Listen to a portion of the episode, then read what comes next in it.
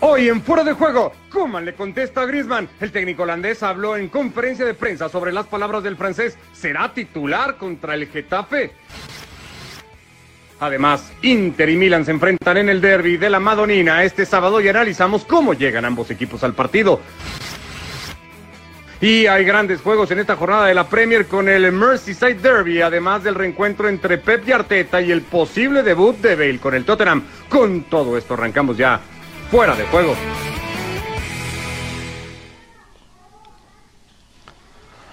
Hola, ¿qué tal? ¿Cómo están? Y bienvenidos a esta edición de Fuera de Juego junto a Ricky Ortiz, a Mario Kempes, a Moisés Llorens. El Barcelona va a visitar al Getafe, el Madrid recibirá al Cádiz con un ojo puesto ya en lo que pueda suceder la próxima jornada cuando ambos se midan en Camp Nou por ese clásico del fútbol español. No habrá que esperar mucho más para tener derbis en Inglaterra, en Italia. Sobre eso nos empezamos a meter también en esta edición de Fuera de Juego. De momento, Ronald Kuman contestándole ayer a Antoine Griezmann que habría una especie de debate en torno a su figura por lo dicho tras el juego ante Croacia.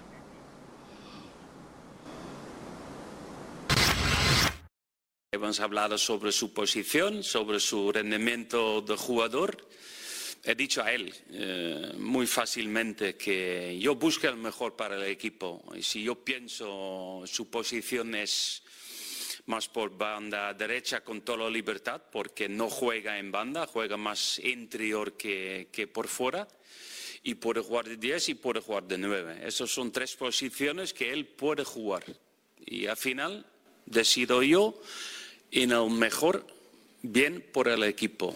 Y después cada jugador eh, tiene que llegar el máximo rendimiento de, de, jugar partido. No te falta discutir más sobre este tema. El entrenador manda y el jugador tiene que sacar el máximo rendimiento. Entonces, si él saca el máximo rendimiento, no pasa nada.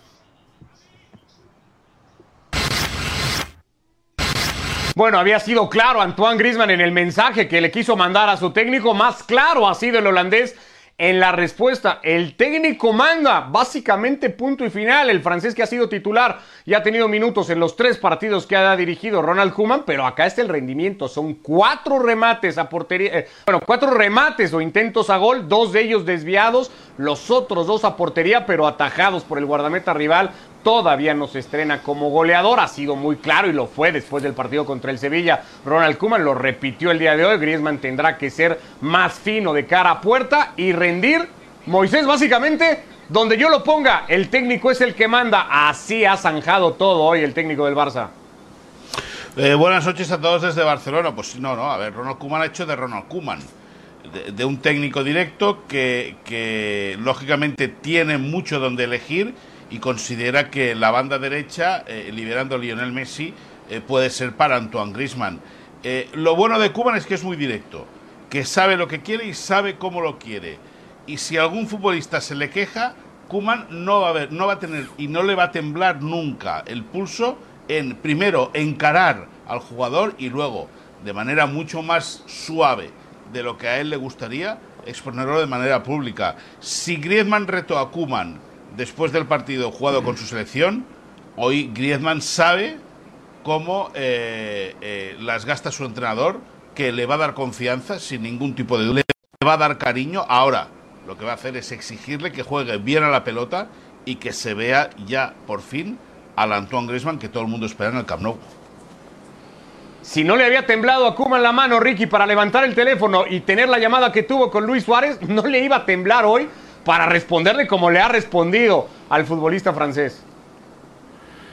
Hola, ¿qué tal? Un fuerte abrazo a todos. Yo lo aplaudo, Kuman. Esto es lo que le hacía falta al Barcelona. Un tipo, un técnico que, que, ponga los puntos y listo. Y al final Grisman no puede decir nada. Sus números son paupérrimos. No solo este año, desde que llegó al Barcelona. Y esto de hablar en público que prefiere, como hizo Eriksen también, eh, con la selección de Dinamarca juega más suelto que con, que con el Inter. Los buenos jugadores juegan bien en todos lados y se callan la boca. Grisman lo menos que tiene que hacer desde mi punto de vista es hablar. Tiene que jugar, juegue donde lo ponga. Y tiene razón, el técnico manda, él dice dónde tiene que jugar. Un jugador de 120 millones de euros que este año ha pateado solo cuatro veces al arco en tres partidos, 1.600, 1.700 minutos. A ver, por favor, vos patearías más al arco con el Barcelona este año de lo que ha hecho Grisman con todo Gracias respeto. por la confianza, Ricky. hubiese pegado Gracias. una pelota en el palo por lo menos. Lo de Grisman no puede hablar, no puede decir absolutamente nada. Lo aplaudo a Kuman porque es un tipo que está empezando, ya empezó a limpiar un poquito el vestuario y al margen de todo esto dice acá mando yo y se terminó. Sabe que a Messi no le va a tener que decir nada, es muy inteligente, siempre cuando habla de Messi lo elogia, pero los demás jugadores no pueden decir ni pío, entonces eh, ya era hora que alguien a Grisman le ponga los puntos como debe ser. Y que Moisés diga la verdad, no que ande con tantas vueltas, que sí, que es bueno, que es malo, que. Grisman ha sido un desastre, Moisés. No puede hablar. Ahora, Mario, ayer también dijo Ronald Koeman, no podemos jugar con cuatro o cinco futbolistas pretendiendo ser eh, dieces, eh, refiriéndose a la posición o a la zona del campo. Ayer hablábamos de eso. ¿Cuánto hemos podido ver a Griezmann desde que llegó al Barcelona en la posición que más cómodo puede estar? Porque es una realidad que los futbolistas eh, rinden mejor en ciertas posiciones. Griezmann no es para ir por fuera, ¿no? A ver, vamos a ver, ¿de qué juega Griezmann? ¿De qué jugaba en el Atlético de Madrid? Ese es el problema. Pues medio porque el de- media punta, era- ¿no? Era el muchachito de la película. Él insistió en irse al Barcelona. Él sabía dónde se metía. Y ahora que, que- que- que hay un entrenador que le dice o jugás ahí y calladito o te vas o te sentás al lado mío, va a tener que hacer lo que diga el entrenador. Desde que llegó al Barcelona todavía no ha hecho un partido decente. Ese es el gran problema. Si vos tenés el coraje de enfrentarte a tu entrenador, pero primero demostra que lo que vas a decir es verdad. ¿Cómo? Demostrando dentro de la cancha, no, quedando este- no quedándote estático, no, supo- no, no molestar a Messi, pero sí podemos verte por la línea de ataque. No quedarte paradito como dice el entrenador, porque ahí vas a morir, no se te va a ver, no vas a aparecer y el entrenador va a tener toda la razón del mundo para sentarte en el banco. Ahora, Por lo pronto, el Ba- Dale. Ricardo, a mí, a mí lo que me gustaría, lo que me gustaría sumar a todo eso es que todo el mundo cuando Kuman llegó al Barça eh, creía que iba a ser pues un entrenador. eh, todo el mundo lo, veía a- a- al, técnico que, estuvo en el Benfica o en el Valencia y, pronto desde dentro del vestuario del Barça desvelaban que Kuman es muy holandés y, y como muy holandés es un tío muy directo. Y a Koeman ahora la tiene con la tiene o le está marcando el camino a Griezmann, pero no le va a temblar el pulso con nadie. Pero ni desde Lionel Messi pasando por eh, Ter Stegen llegando por Carlos Elañá, el que se le ponga no tonto, pero el que él considera que tiene que tener una reprimenda pública la va a tener previa a una charla privada con el entrenador. Pero Koeman ¿Se puso tonto Griezmann. Moisés, para, para, para tomar ese concepto? ¿Se puso tonto Antoine Griezmann? No, tonto, tonto no, qui- no, no quiere decir tonto de vacilar. No, no, no, entiendo, entiendo, entiendo, entiendo. Se puso, se alzó, No, digamos, se, se reveló. Él- públicamente. Él- se él puso aprovechó- bravo. Él aprovechó el momento de venir de marcar un gol con la selección, un bonito gol con la selección francesa, eh, eh, de Cuarto recibir máximo el anotador respaldo ya de público. Francia, ¿eh? Sí, de recibir el respaldo público de Shams, ¿no? De- de- del seleccionador. Bueno, pues a lo mejor quiso, no quiso, trató de, de poner normalidad a la situación que está viviendo en el Barça y lo que se ha encontrado es con un Kuman diciéndole, escúchame una cosa, tú vas a jugar aquí en la derecha porque el que manda soy yo. Y si no te gusta y no rindes, vas a dejar de jugar. Tú eliges, en la derecha o en el banquillo. Moisés, eh, Guardiola era lo mismo con Messi. ¿Dónde lo ponía dentro? de- A la derecha. Correcto. Pero Messi, ¿cuánto se quedaba? la- Bueno, lo que pasa es que lo tenía Dani, a, a Dani ahí atrás, que bueno, una pareja espectacular. Pero Messi no se quedaba quieto en esa posición. Messi agarraba y se metía para el medio. Lo mismo puede hacer Griezmann. Lo- No tiene un Dani mismo, Alves, Griezmann, el- Mario. claro, sin encimarse, sin encimarse a Messi. Pero vos tenés que buscar tu comodidad. Pero dentro de, la- de las explicaciones que te da el técnico, no, no así por así. Ma- mañana juega contra el Getafe. Acá está el calendario que tienen los dos equipos. El Barcelona, hablaremos del Madrid también y de su partido igualmente el día de mañana ante el Cádiz. Por cierto, equipo que nunca ha podido derrotar al eh, conjunto blanco. Rápido para terminar con el Barça, Ricky. El Getafe de Bordalás que ha reconocido el cambio que ha tenido el equipo desde el, esquema y desde la intención de juego ahora con Ronald Koeman. Eh, ¿Puede pasar un mal rato un Barça que hace 10 años que no pierde contra el Getafe? No, no tiene chance el Getafe. Eh, hay que ver también esta fecha FIFA, no hablamos de eso, de tantos jugadores del Barcelona y tantos el viaje tan largo y Messi jugando en la altura. Eh, los 90 minutos hay que ver cómo llega. No sé si va a arrancar, si calculo que será titular, eh, jugará los 90 minutos. Dijo no que sí. ahí, ahí después vemos que tienen el partido de Champions a mediados de semana y después se viene el clásico, así que hay que tener mucho cuidado eh, porque hoy, por ejemplo, ya se lesionó Paredes. Mañana parece que no juega Lautaro Martínez o después lo vamos a hablar, es duda si va a ser titular. todos los que vuelven de ese partido en Bolivia eh, les cuesta muchísimo dos o tres días después, después del viaje, jugar. Eso es lo único. Pero no, el Getafe no tiene posibilidades, no tiene chance alguna. Eh, difícil también considerar que el Cádiz las pudiera tener ante el Real Madrid, Mario, que ha ganado todos sus partidos en el Di Stéfano, desde que ahí se juega por la decisión de las remodelaciones en el Bernabéu, ante un Cádiz que ha sido capaz en 12 visitas históricas ante el Madrid de sacar apenas un punto. Parecería un partido ideal para que el Madrid se confirme líder de cara al clásico, pero Zidane va a volver a rotar un montón de futbolistas por esto que dice Ricky, por el tema de la fecha FIFA. Eh, y eso me parece muy bien por parte de Zidane. Tiene una plantilla muy extensa, a lo mejor no son los suplentes, puestos suplentes, igual que los titulares, pero yo creo que para jugarle al Cádiz, con todo el respeto que merece los garitanos, que puede, puede hacer unos cambios importantes, porque vos fíjate que la, fecha FIFA siempre te, te, desgasta un poco. Te desgasta porque, claro, estás jugando por tu país, lo tenés que dar todo más los viajes. Pero de cualquier manera yo creo que Zidane es inteligente, sabe manejar a los jugadores y darle minutos a todos para tenerlos contentos y yo creo que es una buena oportunidad. Entre esos se espera ver mañana Moisés a Luka Jovic, por ejemplo, al que ha salido a defender hoy públicamente Zinedine Zidane después de todas las declaraciones que dejaron eh, o que dejó Borja Mayoral antes de irse a la Roma. Pero se espera a ver si se puede estrenar, cuando menos como goleador del conjunto merengue, un pendiente que todavía arrastra eh, el futbolista. Bueno, eh, supongo que le vendría muy bien, ¿no? ahora que empieza un mes de octubre cargados de muchos partidos. Creo que en, en 23 días Barça, Madrid, Atleti y Sevilla, que son los cuatro que están en Champions, van a jugar eh, siete partidos, es decir, un calendario muy comprimido. Eh, y Jovic, que es un, un, un, tipo que, que, que, en el Eintracht se cansó a, hacer goles, aquí no es que no tenga remates, es que no tiene opción de poder encontrar el remate. Eh, sería interesante para, para, el Madrid, lógicamente, que por fin Benzema conectase bien con Jovic, puesto que al Madrid le vienen una serie de partidos muy, muy importantes y eh, sin ningún tipo de duda esta dupla tiene que, al menos hasta el mes de enero, cuando se vuelva a abrir el mercado, los que tienen que solventar la papeleta al, equipo de Zidane. Aquí el calendario completo de esta sexta fecha de la Liga Española. Si no le ves posibilidades o, o no le ves nada para asustarse en la visita al Getafe, mucho menos al Madrid ante el Cádiz, ¿no, Ricky?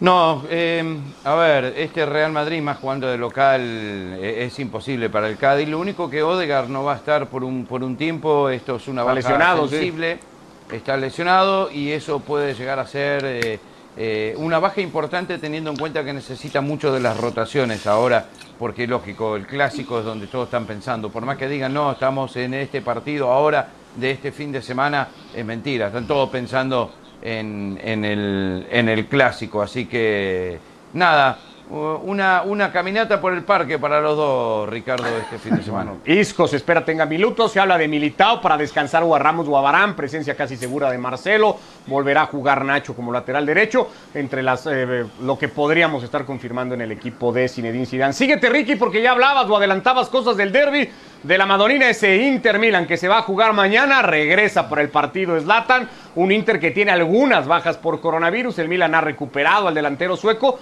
y a la que se podría sumar por un tema de rotaciones o descanso por ese partido del que ya hablabas en La Paz, el no inicio al menos de, de, Lautaro en el equipo de Conte. ¿Cómo viene el derby, Ricky? Bueno, a ver, este va a ser uno de los mejores derbis en mucho tiempo, hace cuatro temporadas que el Milan no le gana al Inter. El Inter para mí es uno de los grandes candidatos, el candidato a quedarse con la liga, pero este partido puede ser para el Milan que lleva 19 partidos consecutivos sin perder en todas competencias. Vuelve Ibra, como decía, no tiene bajas importantes, solo Conti Musacchio que son, y Duarte, que son tres jugadores que no son titulares. Por el otro lado, tiene bajas, pero tampoco son titulares. Nainggolan, eh, Gagliardini, Sensi que está suspendido, Vecino que está lesionado, Skriniar que no ha sido titular, Bastoni es el único. Pero al margen de todo eso, este equipo del Inter tiene a un Lukaku que para mí es el mejor centro delantero del mundo hoy por hoy. Está funcionando muy bien con Hakimi por la derecha eh, y por la izquierda también tiene mucha salida. Vamos a ver quién juega porque Kolarov tendría que jugar entre los tres del fondo. Eh, me parece que, que va a ser un partido con goles, va a ser un partido sumamente interesante y no nos olvidemos de Ibra, el liderazgo que le da a este equipo que los ha contagiado y que está cada vez mejor. A ver qué pasa eh, en un derby que es lástima que se tiene que jugar primero tan temprano en la cuarta fecha y segundo después de una fecha FIFA. Entre los que están lesionados, eh, el coronavirus y los suspendidos faltan algunos jugadores importantes porque Alexis Sánchez llegó con molestia y dicen que va a salir del banco, que no va a poder ser titular para reemplazar a Lautaro, así que no sé quién va a ser el acompañante de Lukaku. Y, para colmo, con solo mil aficionados en las gradas, para un estadio que podía haber tenido hasta 80 mil, viendo un partido al que el Milan llega encima de la clasificación del Inter, viéndolo un poco por encima. Hacía rato que eso eh, no sucedía, Mario. Pero además con registros al margen de esos que ya da Ricky, los 19 partidos sin perder, eh, tratando de volver a ganar un juego de, o un derby desde 2016, no ha recibido gol en los tres primeros partidos de, la temporada, algo que por ejemplo al Inter eh, no le ha sonreído de la misma manera. Sí, pero fíjate, yo siempre lo voy a decir, ¿eh? un clásico es totalmente, un partido totalmente diferente a un partido normal. Porque el clásico no solamente se, juega desde hace una semana atrás, bueno, lo que pasa con el, con el problema este de la, de, la fecha FIFA fue diferente. Pero es que estos clásicos ya se empiezan a vivir desde el momento que sale el sorteo. Llega pronto, sí, es verdad, llega pronto, pero bueno, yo creo que mejor ahora que están un poco frescos los equipos para ver un buen espectáculo. De cualquier manera, eh, fíjate que Milan Inter, Inter Milan, eh, son esos partidos que se juegan con el corazón, eh, por el sentimiento de la camiseta, por los hinchas, porque si no, después las carreras son muy grandes. Yo creo que va a ser un partido totalmente diferente por la situación que se está viviendo, por las ausencias, también va a ser diferente, pero va a ser un partido muy lindo y muy parejo. Moisés.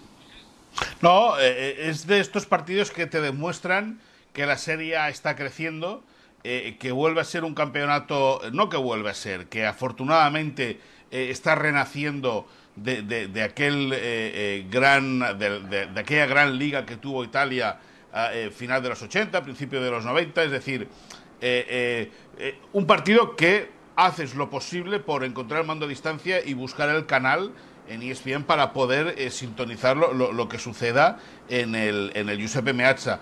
Eh, el Inter, eh, como, como bien decía Ricky, es el claro favorito para sustituir a la Juventus en lo más alto al final de temporada de la Serie A. El Milan, que sorprendentemente arranca con tres victorias en tres partidos, con un Ibra realmente interesante. Bueno, pues vamos, vamos a disfrutar de lo que puede ser un buen partido pese a estar en Italia, de dos equipos que saben jugar muy bien a la pelota y por lo tanto creo que podemos disfrutar de, de un derby apasionante en Milán favorito entre el pool de candidatos a sustituir a la Juve. Yo sigo pensando que la Juve arranca como favorito y que el Inter no va a ser capaz de sacarle esa condición de campeón, más allá de lo que ya adelantaba eh, Ricky. Otro buen partido, Ricky, como para cerrar, por cierto, y reiterando que mañana junto a Andrés estarás por ESPN Plus en esa transmisión del derby de Milán entre Inter y Milán, es el que va a medir al Atalanta líder eh, contra el conjunto del Napoli, golpeado en el escritorio por esa última decisión, confirmándose la derrota ante la Juve. No solo eso, sino que además le han quitado puntos, le van a poner una multa económica. ¿Cómo llega o, cómo retoma todo el equipo de Gatuso, Ricky? Bueno, a ver, el Napoli venía jugando muy bien. Eh, sí, eso fue un golpe muy duro, pero los jugadores no, se tienen, no tienen que estar involucrados en eso. Saben que este es un rival directo del Atalanta para clasificación a Champions, por lo menos, porque Gattuso y el Napoli también van por el campeonato, no creo que les alcance, pero tienen muy buen equipo. Eh, hay que ver qué es lo que pasa, que no está Insigne, el capitán lesionado, Lozano será titular según eh, Gatuso y eso eh, es importante para ver eh, quién lo acompaña también arriba, pero al margen de esto tiene una muy buena defensa, Gatuso ha hecho un trabajo extraordinario, pero se enfrenta a un equipo que está puntero, a un equipo donde vuelve Ilicic, un equipo que no tiene lesionados, un equipo que tiene un Papu Gómez que está pasando por un momento espectacular, acaba de ser el jugador del mes en Italia, tiene los dos delanteros colombianos. No le dieron un minuto en selección, ¿eh, Ricky? No, no, a Papu Gómez no, en la selección no, y eso igual va a estar cansado por el viaje, se la pasó durmiendo. Es como te decía el otro día, Ricardo, es un, es un, un revulsivo para esa, la selección argentina. Una cosa es jugar en Atalanta y otra cosa en la selección, pero no deja de ser el mejor jugador del Atalanta y fue el mejor jugador del, del, mes. Así que va a ser muy parejo, pero igual yo lo veo muy fuerte este Atalanta. Este Atalanta cree que puede ganar el campeonato. Yo no les voy a decir que no Voy a esperar a ver lo que pasa, por lo menos esta mitad de temporada, pero este equipo todos sabemos que juega una maravilla. Sí, pero Ricky, Ricky, Ricky, este equipo juega una maravilla y este equipo es uno de los de moda en, el fútbol europeo. Porque claro, cada partido eh, eh, es un saco de goles, es decir, y eso pues, también, lógicamente, hace que, la gente se, esté pendiente de lo que hace el Atalanta, que hace unos meses se lo tomaban a risa cuando en aquel cruce de en aquel cruce de, Champions con el Valencia la gente se lo tomaba a cachondeo y ahora el Atalanta yo no yo no creo que le vaya a dar para ganar la Serie A ni mucho menos pero sí para ser uno de los grandes atractivos del concierto europeo bueno veíamos el resto de la jornada Sampdoria ante la Lazio entre algunos otros ese juego de la Juve contra el Crotone, con todo el tema de Cristiano Ronaldo, que además ha dado también para un montón de comentarios por la decisión que tomó el futbolista de sí viajar pese al positivo de COVID hasta Italia y ahí guardar la cuarentena a la que está sometido. Eso en cuanto al fútbol italiano, reiteramos por ESPN Plus, particularmente el juego de mañana, Ricky y Andrés, con ese Inter Milan imperdible a través de la señal del líder mundial. Le echamos un ojito también a lo que tendrá el calendario de la Liga Premier en este viernes previo, en donde hay que tratar de dar cuando menos una pincelada a lo más destacado. Eso va a recaer particularmente en el derby de Liverpool entre el conjunto eh, que viene vapuleado, el de Jürgen Klopp por el Aston Villa después de recibir siete goles. Frente a un Everton que está que no cree nadie, Mario, 4 de 4, el reencuentro de Ancelotti y James, pues ahí está dando sus resultados, el colombiano vuelve a sentirse cómodo, vuelve a sentirse, diría yo, futbolista y se le notan esas cosas respaldado además de un equipo que se ha armado muy bien y hoy al respecto de eso ha hablado Klopp reconociendo el muy buen mercado que hizo el Everton. Bueno, así y todo, yo creo que el mejor momento que, que está pasando James, pero hace muchísimo tiempo, ¿eh? porque hace, hace tiempo de que no se lo veía James con esa intensidad, con esas ganas. Lo que pasa es que justo le ha tocado esta, este, esta fecha FIFA y posiblemente vaya a llegar un poquito cansado. Ojalá que no, Ojalá que no, porque va a ser un partido muy atractivo donde el Liverpool se va a querer recuperar de ese masazo que recibió antes de la fecha FIFA y un Everton que quiere seguir en este camino. El Everton siempre ha, jugado bastante bien, pero nunca ganaba. Ahora está jugando bien y gana. Ojalá que siga esta, esta racha. 80 años, por cierto, del Everton de no ligar un arranque de temporada de cinco victorias consecutivas. Ricky, ayer discutíamos acá en fuera de juego si el Everton es capaz de competirle o no al Liverpool. Son 22 derbis sin ganarle a los Reds, pero que, sin embargo, cada vez que juegan en Goodison Park, al equipo importante o grande le suele costar trabajo. Tres juegos seguidos sin marcar de visitante para el Liverpool.